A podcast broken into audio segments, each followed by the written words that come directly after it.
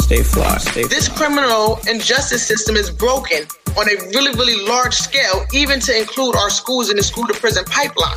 We have some of the best and highly trained police officers in the world. What will stop this is when they have to pay the same way I pay if I harm another human. You know, we were told when we watched the video, we were kind of threatened and told, come and watch this video or we're going to release it to the public. And after we watched it, the offer, I remember. You're listening to The Fly Guy Show. They do everything on the fly and in such a fly manner. Stay fly, stay fly, stay fly. Stay fly. all that party. The views expressed by the guests are only the views of the guests, unless we say we agree, unless explicitly stated. Hey, this is Ernie Thomas here on the Bold School Podcast. You're listening to Psycho Varner's Fly Guy Podcast. Support, like, subscribe, and share. He's saying some good things. Share it. Don't keep it to yourself.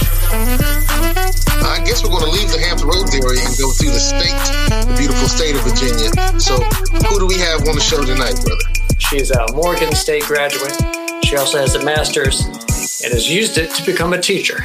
She also has been an assistant principal. She's Princess Blanding, and Princess is running to be Virginia's governor in 2021, but on the banner of the Liberation Party. We're going to get into the Liberation Party. We're going to get into the depths of your run, but first, how are you and how's your week been? I'm pushing along. I'm well, thank you. And uh, my my week has been very um, productive. You know, um, very very uh, a very productive week. Um, you know, as there's you know I have a full time job uh, as an educator, and I also am again running for governor. So yeah. It's been a good week. Every day that I'm, you know, here and able to keep pushing forward, it's a great week. It's a great day. How's uh, how's life of an educator?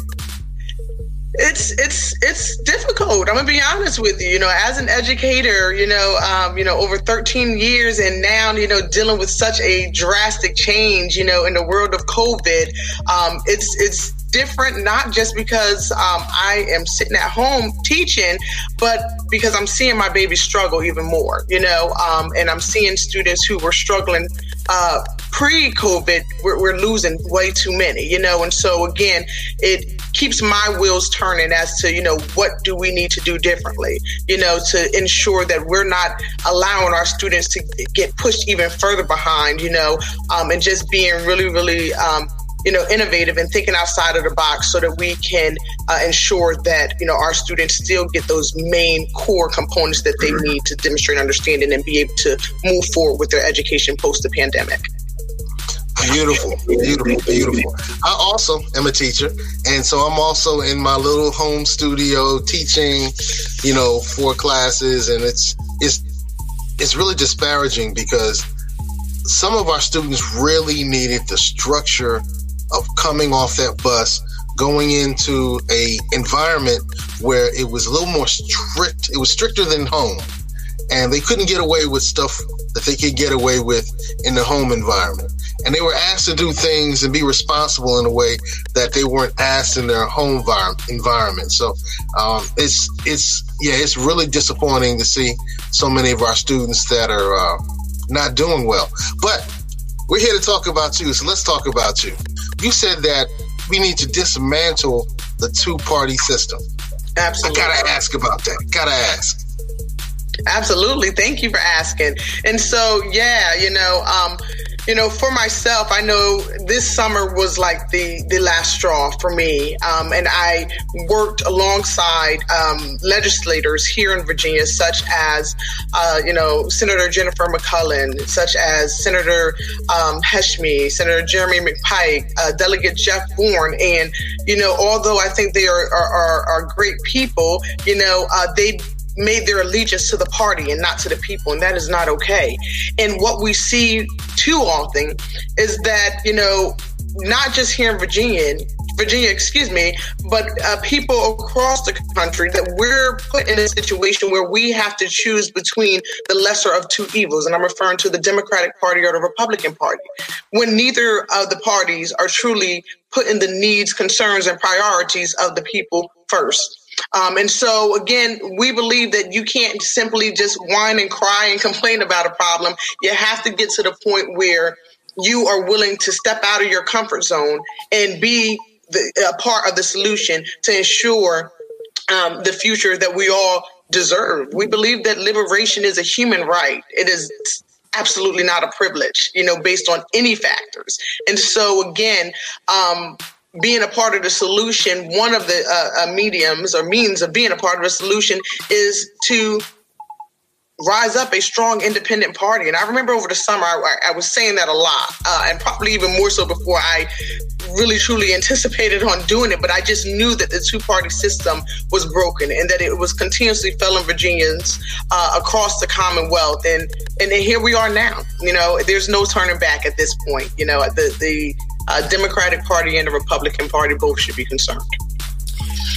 Well, I want to touch on your part of Virginia itself. You just touched on the entirety of the Commonwealth. And as you just touched on in the video, you're from uh, Middle Peninsula and you also have a rural working class background. So, could you give us a good rundown of your favorite parts of your area, of Virginia, and any great businesses and attractions?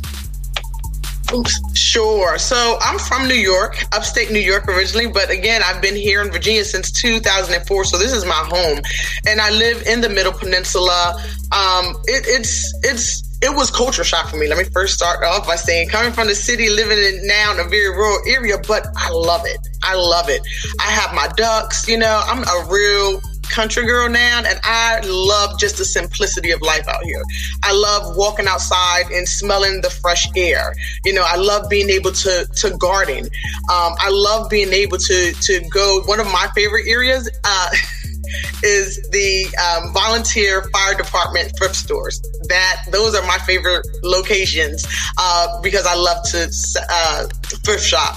Um, and just around here, everybody you, you, get to know everybody and you get to build relationships. Um, you know, with your community members and you know yeah, that's that's you know around here as far as attractions are concerned, probably about five miles or so away from me is uh, Bethpage uh, Campground, uh, which is in Urbanna. In that area, um, you know, at least once a year, it brings in a, a large crowd of people for the Oyster Festival, um, and so that's kind of like the big hooray out my way.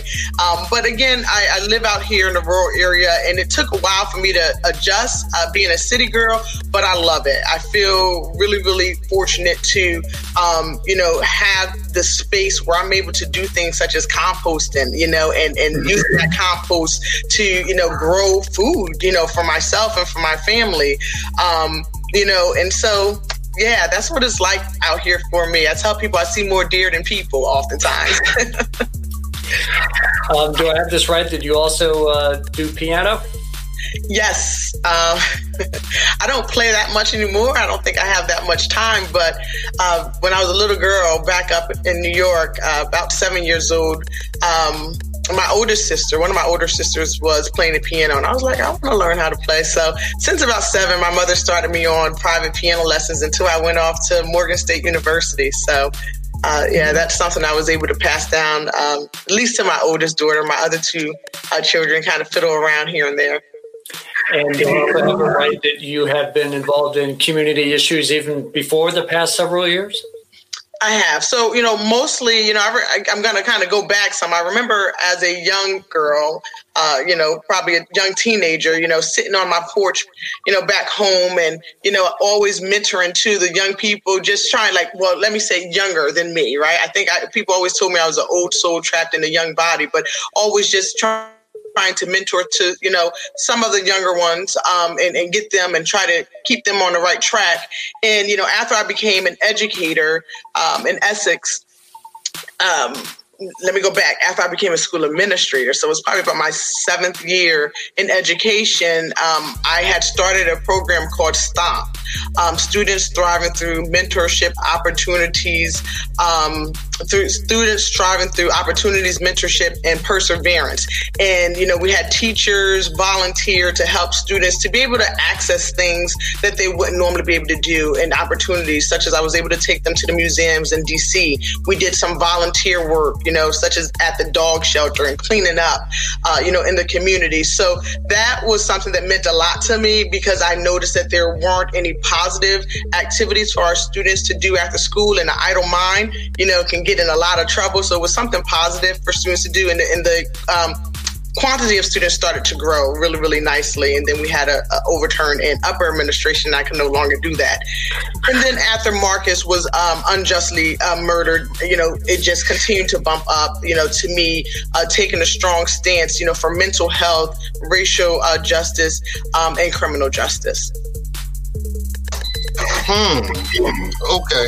So tell us more about Marcus David Peters and how this brings us to you running for governor.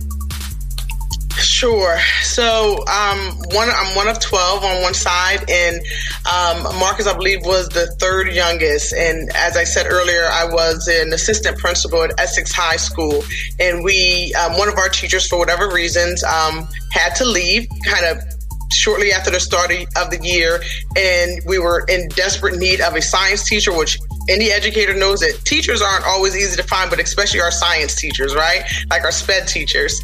And so um, I knew Marcus had a background in biology and we needed a biology teacher. And so I, you know, kind of remember calling him saying, Hey, you know, Poppy, we need somebody. Is this something you're interested in? And, you know, he took it on in October. So he didn't have that pre service time, complete novice at, at teaching, but he jumped in and quickly, you know, hit the road running and gravitated towards our students students. And, you know, on May um, 14th, 2018, after he taught a full day, um, you know, Marcus went towards his home. He went home in Henrico, uh, met his girlfriend, and he had a brief conversation. He was supposed to come quickly make a run to the Jefferson Hotel where he worked a second job as security, as unfortunately too many teachers have to do. And um, he promised to quickly get back and take her to VCU to return textbooks, and he never returned back. And what we what we saw was that Marcus started to display a lot of atypical uh, behaviors that caused him to uh, first flagged, um, you know, at least to us, initially was by him hitting some vehicles, and we uh, saw some video footage, um, you know, of him derobing at the Jefferson Hotel, uh, which quickly evolved to, um, you know, him having an encounter with a police officer, um, and Marcus stepping out of his car completely undressed, uh, completely unarmed, as evident by him being undressed, running towards the highway, and we can hear an officer saying that this individual is mentally stable as we speak. However, the officer escalated the situation by, you know, engaging with Marcus instead of just waiting a moment or more, you know, for either the officer who was on the other side of the highway to come or the large quantity of officers that quickly uh, showed up on the scene. And he, you know, after identifying Marcus was mentally unstable, he uh, approached him with a gun and a taser, you know, and expected for him, someone that's not in your right state of mind, you know, to follow verbal commands. You know, that's not too smart, right? So again, it, it resulted in Marcus being tased with one electrode penetrating his body. So if you're a science teacher, you know that you need both of them to create a closed circuit. So therefore, it was ineffective. And then the officer uh, discharged his service weapon, uh, shooting Marcus uh, three times. Um, and the Commonwealth attorney deemed it was a justifiable homicide, as my family and I were told throughout the entire process to trust the system. And the system deemed it a justifiable homicide. However, Governor Northam just signed off on the Marcus Alert bill. We have a lot of broken pieces here. Who was so, your, that's that's oh, kind of the backstory of Marcus.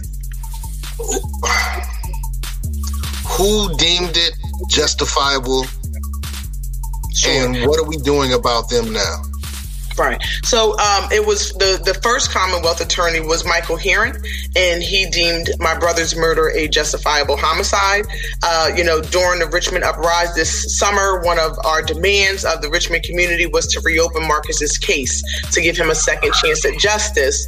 And uh, Colette McEachin, the current Commonwealth attorney, both of them black, um, also deemed it a justifiable homicide as well. And so, you know, what we, you know, to answer your question, so what are we doing now? You know, um, as far as Marcus, as far as, you know, just looking at you know mental health looking at housing disparities looking at racial criminal injustices um, in totality uh, environmental justices what we do know is that our fight can't be exclusively in the streets that there comes a point where our fight has to expand from the streets to the seats of these key positions in order to get what we the people deserve. And so we will get justice for Marcus David Peters. There's no doubt in my mind, but we can't bring Marcus back. And that's something that I understand, that we understand. But what we have every ability to do is to ensure that a person having a mental health crisis never has a death sentence. You know, it's kind of like saying a person who's a diabetic whose kidneys are now failing and they're dependent on dialysis because that organ failed, we're going to demonize you you and we're going to kill you. We don't do that with any other major organ in the body except for the brain. We've got a lot of issues that we need to address. And so, um, you know, twice it was deemed a justifiable homicide, but it's not over. You know, again, we have to move it from the streets to the seats of these key positions, and that includes supporting others who are running for Commonwealth attorney, you know, per se, that will truly put the people over profit and politics in the establishment. I was just about to ask, isn't Mark running for something right now? Which Mark? Herring. Uh, Attorney General. He's uh, running again against Jay Jones from Norfolk.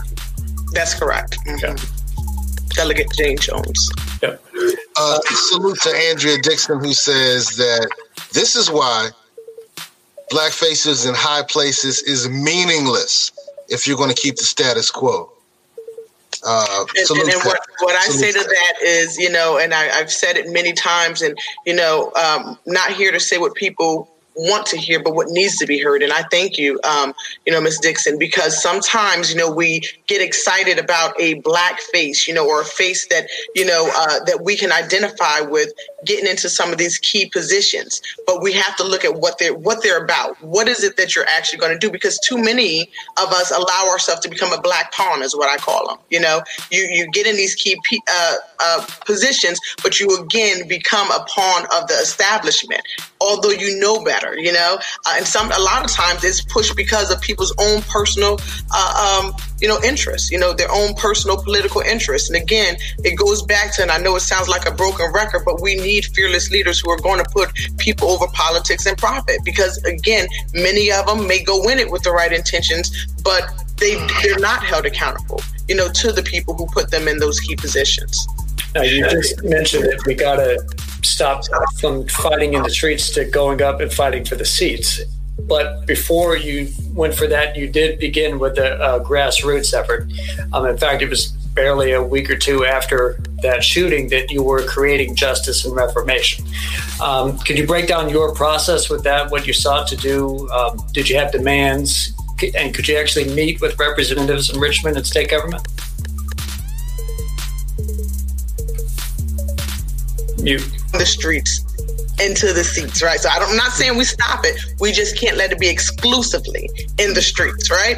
And so, um, yeah, after Marcus was murdered, I, I remember seeing, you know, for one, I remember the call.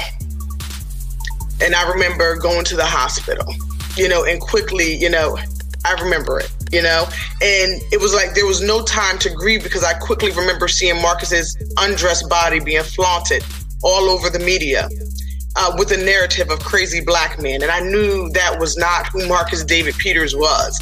Marcus David Peters was a goofball. Marcus David Peters was a black man who graduated top of his class in this very rural area where black people are the minority, you know, especially our young black uh, people in our schools. You know, that he was a class speaker for his high school graduation, that he was a young man who went on to VCU to earn his bachelor's degree in biology with minors in chemistry, psychology and was fluent in Spanish, as that was one of his minors as well. That Marcus David Peters had no criminal history. And guess what? Even if he did have one, he was still a human.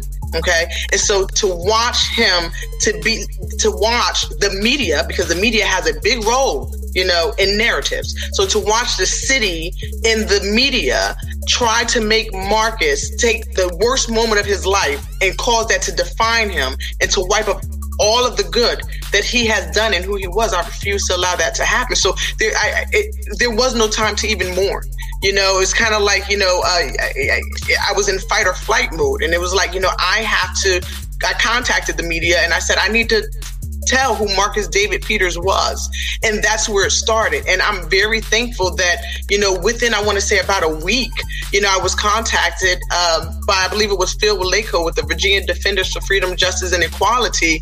And he's like family to me now. And, you know, he connected me with amazing people. I remember going to Second Baptist Church with Reverend Harris, James Harris, and my uncle and I walked into a room of several people diverse people, and they just knew that even though they didn't know Marcus David Peters directly, they knew that his murder was unjust and they knew that we could not sit on our hands and sit silently, you know?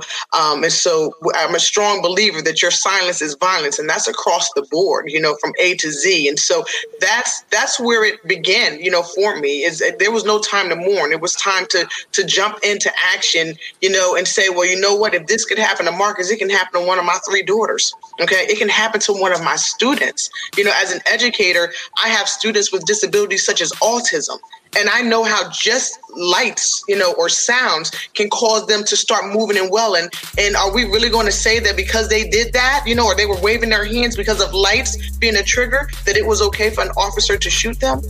You know, is it okay to really say that?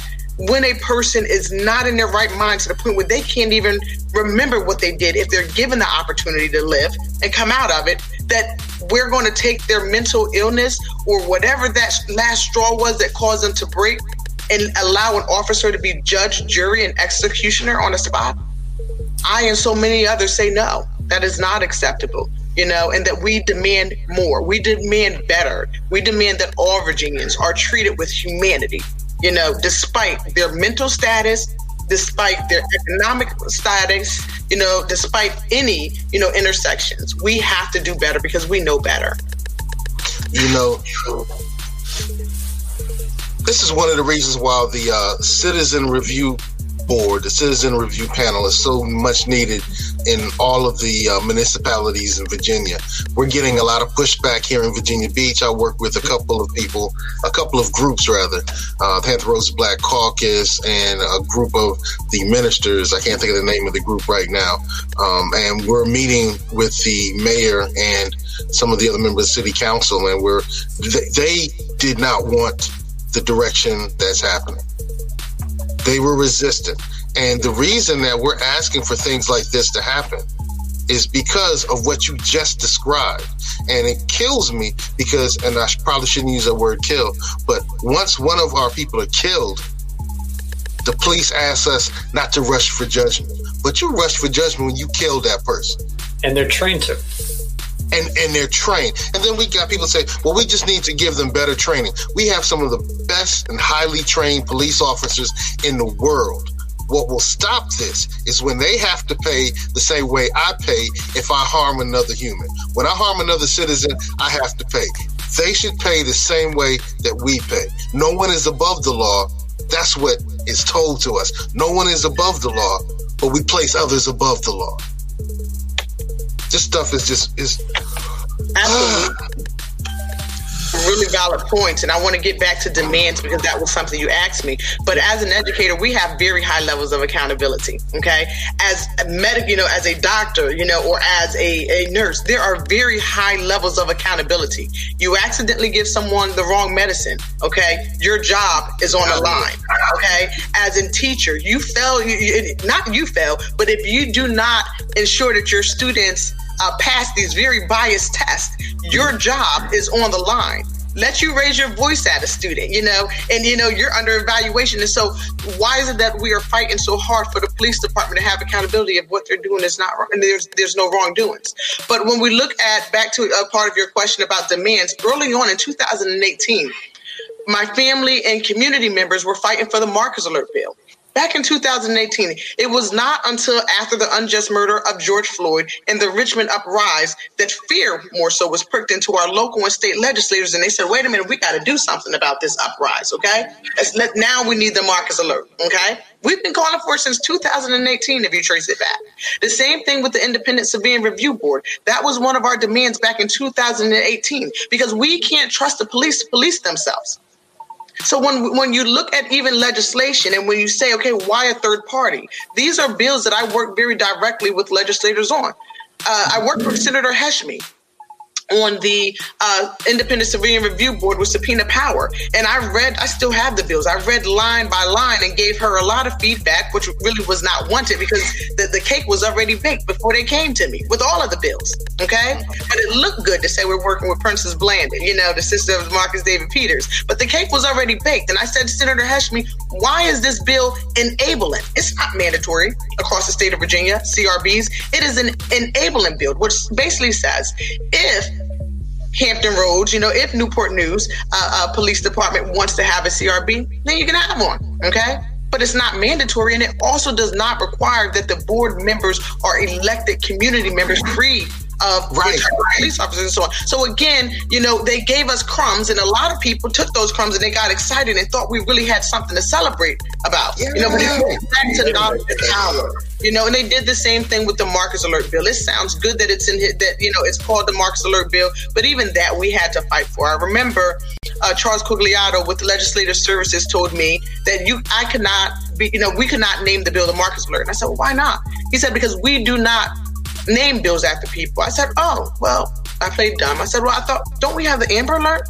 And he said, oh, yeah, but you know, it's, it's policy that we don't name bills. I said, oh, well, I'm a visual learner, which I am. I said, please provide me with that policy. And he said, uh, oh, well, we don't have anything in writing. It's just kind of what we do, you know. So again, we have to start asking questions. We need to be free thinkers and, and, and question those that are in positions that are truly supposed to put the needs of the people first. Because what we see again is they're going to take the path of least restriction, uh, restriction and resistance. Excuse me, the path of least resistance, and they're going to give us just enough to appease us. Okay, but even though what we really see when we dissect it is that it's empty.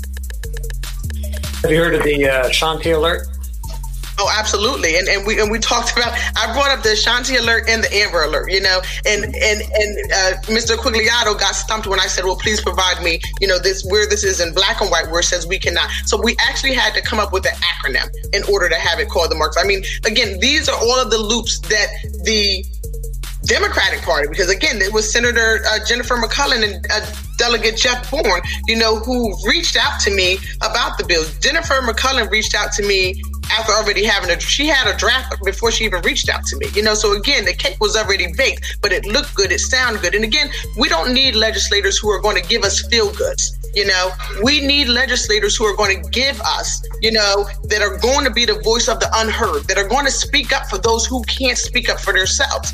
You know, I look at Marcus David Peters, and again, that's my brother. I love him dearly. Okay, we can't bring him back. But you know what? We just have Xavier Hill, who was just murdered by a police officer as well. Whether he was speeding or not, what we saw at the beginning of January, okay, is people taking over okay, domestic terrorists taking over the U.S. Uh, Capitol.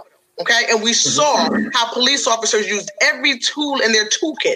I heard an officer saying to someone, "Please, this is a sacred area. Please take your feet down. Please don't do this." Okay, so you can have people who are armed that you align with, but you find ways to deal with. You know, but when there are people that you don't align with, the first go to is to go ahead and take out uh, the problem. And again, I don't know all of the ins and outs of Xavier Hill's uh, situation, but what I do know is Xavier Hill should have been here today and had his day in court. You know, but again, how many of our, our, our local or state legislators do you even hear talking about that? So again, you don't hear any of them. If they had it their way, their way, Marcus David Peters' case would have been swept under the rug and silenced back in 2018. You know, we were told when we watched the video, we were kind of threatened and told, come and watch this video or we're going to release it to the public. And after we watched it, the offer, I remember, um, I believe it was Chief Durham or one of them in that administration said, we hope that, you know, you know, this, this brings you closure. They were hoping that after we watched that video that we took the position that, you know, your brother deserved it, you know, but because we didn't and we fought it tooth and nail up until this day, you know, it, it, a lot has happened you know but again we can't continue to be complacent with things when we see and know that it's wrong no human deserves to be treated the way that xavier hill was treated period nor marcus david peters when we can see again the takeover of the capitol and how the officers negotiated with them. That we're not saying kill them. We're just saying, as we hear all the time, don't kill us. Show the same restraint for black people, for marginalized people, for brown people, for LGBTQ people, okay, as you do for people that you align with. So again, we've got a lot of work to do. And, you know, Princess Blanding as a vessel for the people and the Liberation Party, we're here for it. We demand the full course meal. Tell us about your inspiration for the Liberation Party itself, because you just experienced the inaction of both Republicans and Democrats together. What makes Liberation Party your vessel?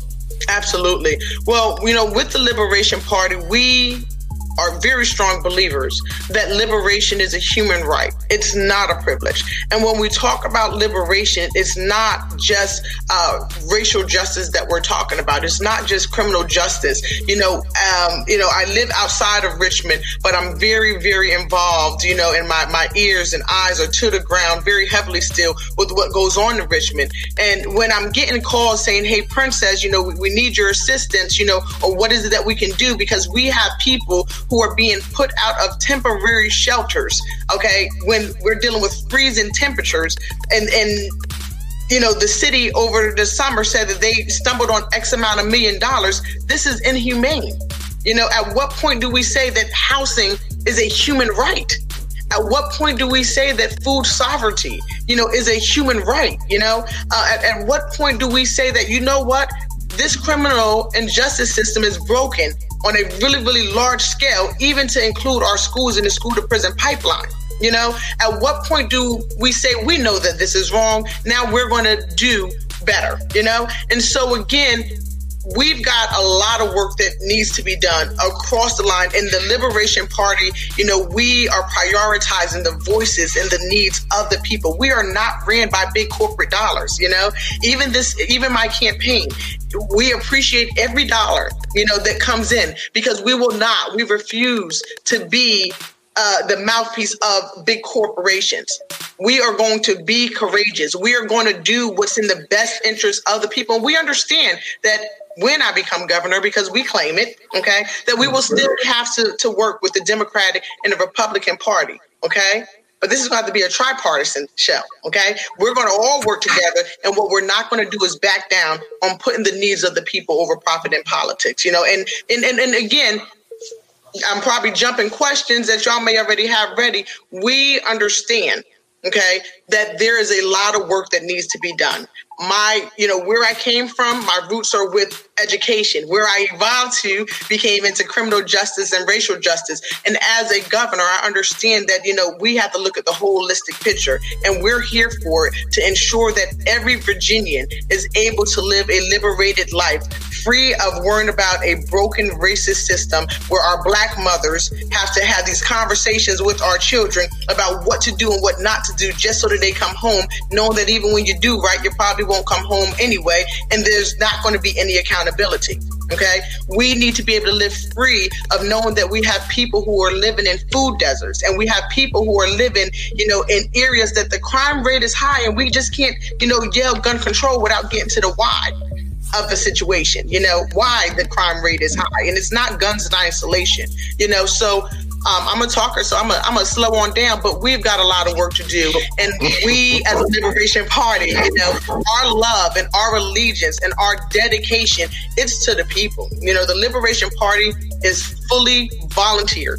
Okay, it is fully volunteers. And when I say I work with some of the hardest working people, and I've been a school administrator that has been overstaffed, but when I say that our teams are working around the clock, they're in it because they are they're fed up and they know that we deserve better, but they also know that we absolutely can claim better. And that's what the Liberation Party is here to do, is to claim better for all Virginians across the board, across political lines.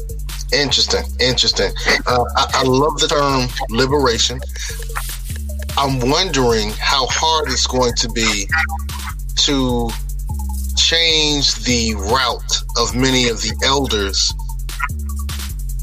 you know, those who are over 40 in our communities because they are so highly trained that they're supposed to be either for the Washington football team or for the Dallas Cowboys. You know, they, they're highly trained that they're either red or blue. And those of us who are melanated think, hey, you can't be red, you got to be blue. You know, blue no matter what, no matter who. I heard that foolishness going around earlier. Uh, I, so, I, how do we? Because I'm an independent, and I started off as a Democrat. I became a Republican for a short period of time and then I landed where I needed to be as really being an independent. Now I did run, you know, a campaign as a Democrat, but I've, since 1995 I've been a political independent. How do we share this message of liberation? When many of us are so heavily tied, particularly those of us who are melanated, the uh, black community, so-called black community, we're so tied to the Democratic Party, like it's like Jesus was a Democrat or something like that. yeah, you know, tr- tr- I, I, believe that you know tradition uh, is it has plays a really really big role in it. You know, um, a lot of people you know are just change is hard and this is something that their their, their mother was a democrat their great grandmother was a democrat and you know I, I really feel that black people we are and have been for far too long, and not just black people, but Democrats in general, people who have or have or currently identify as a Democrat. We have been in a relationship, a, a, an abusive relationship with the Democratic Party for far too long. Let me say it again. We have been in a very abusive relationship with the Democratic Party for far too long. And even though we see and beyond seeing, we feel the failures of the Democratic Party, we still say, you know, but maybe if we vote this person in, you know, they're they're going to change it. And maybe if we vote, they are their allegiance is to the party. We see that time and time and time again. You know, so I think that a big part of it is to enlighten people, enlighten people as to who we are and what we're about, right? Help people so that they can see. You know, a lot of times when you're able to relate, you know, then you're more likely to be open. You know, so to be able to have people just take a second to analyze your life, you know, analyze your current conditions, you know, whether it's your living conditions, whether it's health care or the lack thereof, you know, because you have to choose between medication and, and keeping your lights on, right? When we have, if the Democratic Party is for the people, as they say they are, why, you know, are we still dealing with people facing housing insecurities? Why are we still dealing with people who are uninsured? You know, why are we still dealing with people, you know, with, with our children, especially in our marginalized and black communities who are being pushed through the uh, school to prison pipeline? You know, why are we still dealing with Hampton Roads got a mess on their hand? Okay, just you know, regarding climate change, you know. So what is it that's kind of like Janet Jackson? What have you done for me lately? You know, and we we have to get to the point where we see that they can do much more than what they're doing, and it's definitely time for us to claim it. What is the harm? and us trying something different. And again, I go back to saying change is not easy. But, you know, with the Liberation Party, with our campaign, we're required to obtain a certain amount of signatures, you know, and some people look at that as being a hurdle. I like to take my lemons and make the best lemonade out of it possible because as we have to obtain X amount of signatures, which 400 in each congressional district, we go ahead and we double it. Best practice to 800 in each congressional district. We have to get out there anyway to get the signatures. So why not build relationships and to enlighten people, empower people, and then mobilize them to let them see that there is better. You know, we absolutely can have better. You know, and so we're we're here for it.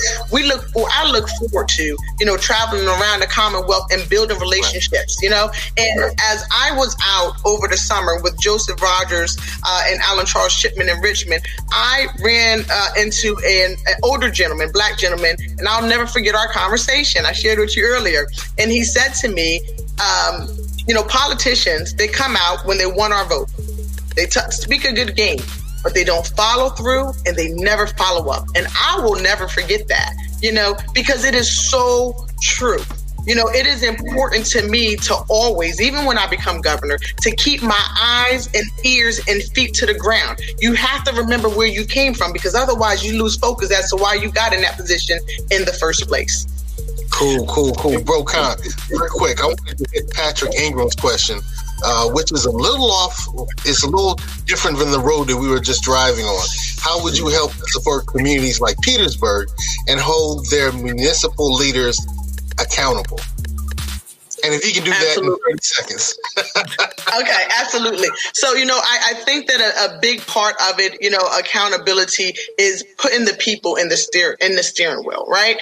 Um, you know, so even when we look at, you know, this the CRBs, right? The, the civilian review oversight, we have to start shifting the power from the people in positions to the people who are being affected, you know, by uh, uh, different legislation or the lack thereof. So being able to push the power, shift the power to the people. Um, and when our elected officials underserved, then they got to go. You know, you can't keep underserving the people and keep, you know, your, your current position. And also, uh, we need to limit the amount of terms, consecutive terms, you know, that our elected officials are allowed to serve in. I, I would want to jump in here just a little bit and just mention that I've ran for office three times. Um, I got a goose egg going, but I would point out that um, I've been asked by people as I think about running, what is your winning formula? Uh, what is your plan to get so much and so much votes? And, and you got to realize when they talk about that, they're thinking about votes like it's some sort of assembly line. They, they think of everything at once. So, what is the way to condense everything to generalities to get the most, as opposed to being the things that are the best? Um, I I couldn't really put together. Hey, this is the surest way to have a, a good winning argument for the generalities. This is just things I think should be done, and I'm going to run on that. And I got 55,000 votes in the city of Virginia Beach for that.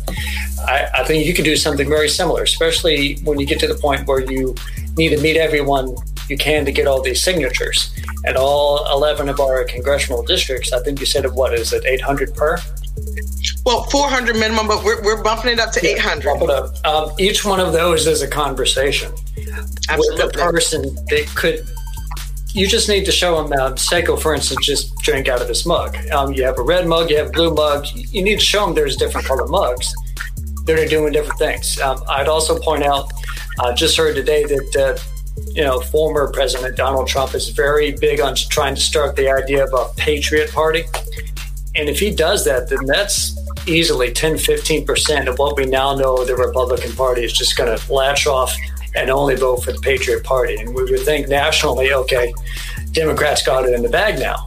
But that might lead them to be a little lazy any more than they are already doing. And this is where Democrats could probably break off and start a progressive policy or a liberation party or something like that and seize the moment and spread out the ideas. We need as many ideas as possible. Absolutely. You know, and again, I, I think that, you know, I, I, say very frequently that this time is different. You know, people's eyes are open across the board, you know, um, not just people who have, you know, I was never into politics. I must be very, very honest with you. I'm not a career politician. I'm an impacted Virginian, you know, uh, but a lot of people's eyes are open, you know, um, you know, from young to old, from educated to non-educated, you know, to uh, politically knowledgeable to not, you know, and I think that you know, whether it be the Liberation Party or just, you know, we have a large quantity of people, as was stated earlier, that just don't want to vote. You know, they don't want to vote because they don't believe in either of the pop, uh, of the parties. Excuse me. So for us, this is an opportunity to not only reach them, but to be able to reach Republicans as well. To be able to reach people who identify themselves as Democrats and let them know this is a party for all of us. This is we, we we do not have to continue to stay so divided, and that's what we are. You know, this is a party for all Virginians. Um, you know that is going to ensure that it's liberated liberation across the board for all of us. And so, you know, we definitely see this as an opportunity uh, to claim better for all Virginians um, across all intersections. And, you know, some people say, you know, well, as a third party, you guys have a, a lot of odds against you. If there's 1% chance that we can make it, then we're going to run really, really hard with that 1% chance. And I'm a strong believer that the only battle lost is the battle never fought. Okay. Mm-hmm. I wouldn't be able to sleep at night knowing that I didn't try. You know, our team and our supporters, we would not be able to sleep at night knowing that we didn't try because then we become complacent with the systems that are in place and the systems that are in place are broken and they are not equitable for us all. That's pretty much it right there. Um, before we go ahead and uh, get closer to uh, wrapping it up, I wanted to see if you wanted to touch on three to four things that are really reaching out to you that if you had no party and you were literally running on your name only, what are the things that speak to you that you want to change? Um, definitely mental health. Oh man, you know that as as many know that hit me very hard. You know to see how you can go from okay to not okay in the blink of an eye, and to see how with the pandemic the instances of, of mental health crises are going to continue to increase. And knowing that we do not have a strong plan in place to ensure that individuals experiencing mental health crises receive help, not death, is beyond concerning to me. It's beyond inhumane to me. So definitely um, our work in, in strengthening the Marcus Alert Bill, um, you know, for, all Virginians. Um, as an educator, that's that's my heart. You know, I work with my babies. I call them my babies because I have like over 130 babies to include my own. Um, I love them dearly, but it's really, really important that, you know, we look at our education system as a whole, you know, and continue to work towards uh, and making sure that we're able to meet the holistic needs of our students and our educators. You know, uh, we're, we're, we're, we're doing we're doing this because this is what we care about. This is what we, we're passionate about. However, educators are not treated and we're surely not compensated as professionals, you know, and so that's really important to me and to make sure that even the infrastructure of our buildings, it's kind of like, you know, when you look good, you know, you carry yourself with your head up high, you know, and you, and you give your best. But when our kids are going to buildings that don't have heat in the wintertime, you know, that are falling apart, it's really, really hard for them to walk with their head up high and feel really good about themselves. So, you know, we have across the board from, and even to include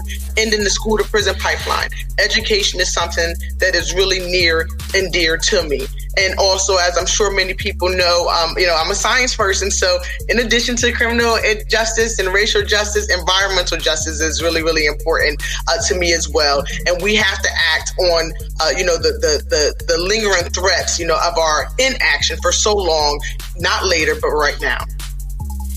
I would like to think that that helps to um, answer Chiamba's question because she wanted to ask what sets you apart, and I, I think that does it right there. That you're you care that much about those specific issues that many aren't even talking about. Thank you. Yeah, yeah. Uh, Princess, wow, I love listening to you. love listening to you. We need to take a quick break and talk about some other people that we truly love as well. So, Conrad, why don't we talk about that vehicle that you love so much? Just like uh, the hopefully one day many options of a party, you have many options to choose a car, and my option that I chose is um, down in Chesapeake, 1248 South Military Highway, Southern Volkswagen, part of the Southern Auto Group. Uh, make yourself um, available to one day. Hop on in and uh, speak to Charlie Roy. Get yourself uh, a nice car like I got. I got myself a Jetta from Southern Greenbrier Volkswagen and enjoy it. Beautiful. They definitely have some of the best cars you can get in the Hampton Roads area. I want to shout out some other podcasts that I think everyone should be following. The What's Your Revolution podcast with Virginia Beach own Dr. Charles Corprew. You can find that on Apple or wherever you find your podcast. Uh, Black Wall Street Today with Blair Durham. It's a great business podcasts, particularly those here in the Hampton Roads area. Uh, but she does have international and national acts who appear on the podcast, and they give great information on how, if you're a business person, you can improve your business and get the inspiration that you need to continue doing great business. The Get on Code podcast is my podcast. You can find that on Apple and wherever podcasts are found, hey, we are a series of melanated conversations focused on improving our collective situation. So if that sounds intriguing to you, find the Get On Code podcast. And I want to take this time to highlight Common Sense. That's commonsenseforyou.org. Go to Common Sense healthforYou.org. They have healthy health and beauty aids. A lot of times, health and beauty aids aren't really healthy for you. Uh, so, for instance, toothpaste is great at cleaning your teeth. It's not great for your body.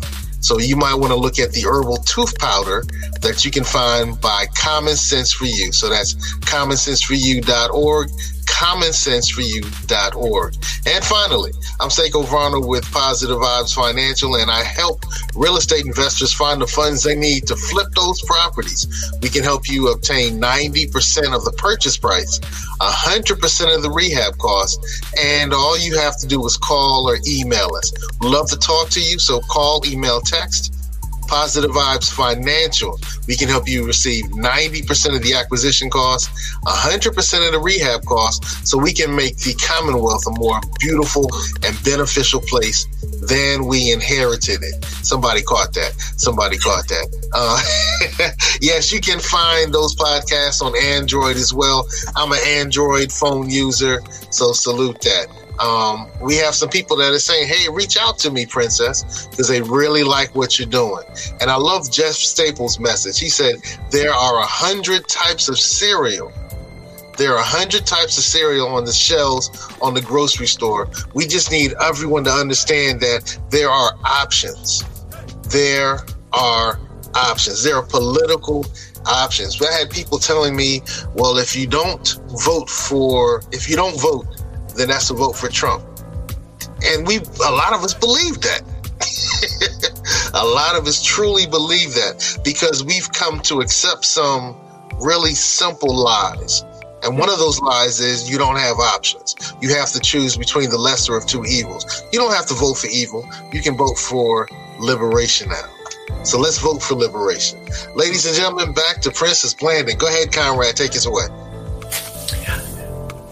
I definitely want to thank you, uh, Miss Princess, for coming on tonight to the Beach Brothers Show, um, telling all the viewers in the Hampton Roads area about yourself and how you're running for governor based on your ideas, your experience. And I know it's a, a long way to November, so we would love to have you back on. Thank you for having me, and um, thank you for those who uh, would like to reach out. You can definitely visit us and contact me at www.princessblanding.com. We need all hands on deck, and I am just a vessel for the people. So this is this campaign, this run is for all Virginians. Mm-hmm.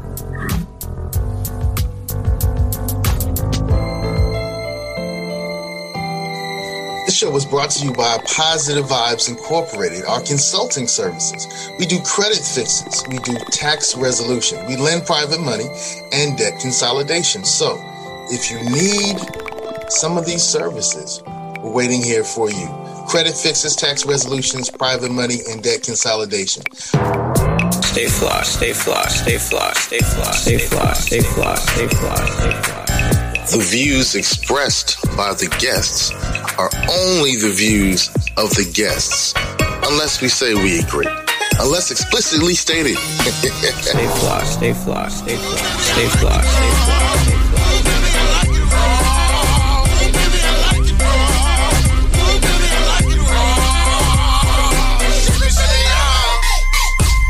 Stay conscious. Stay fly.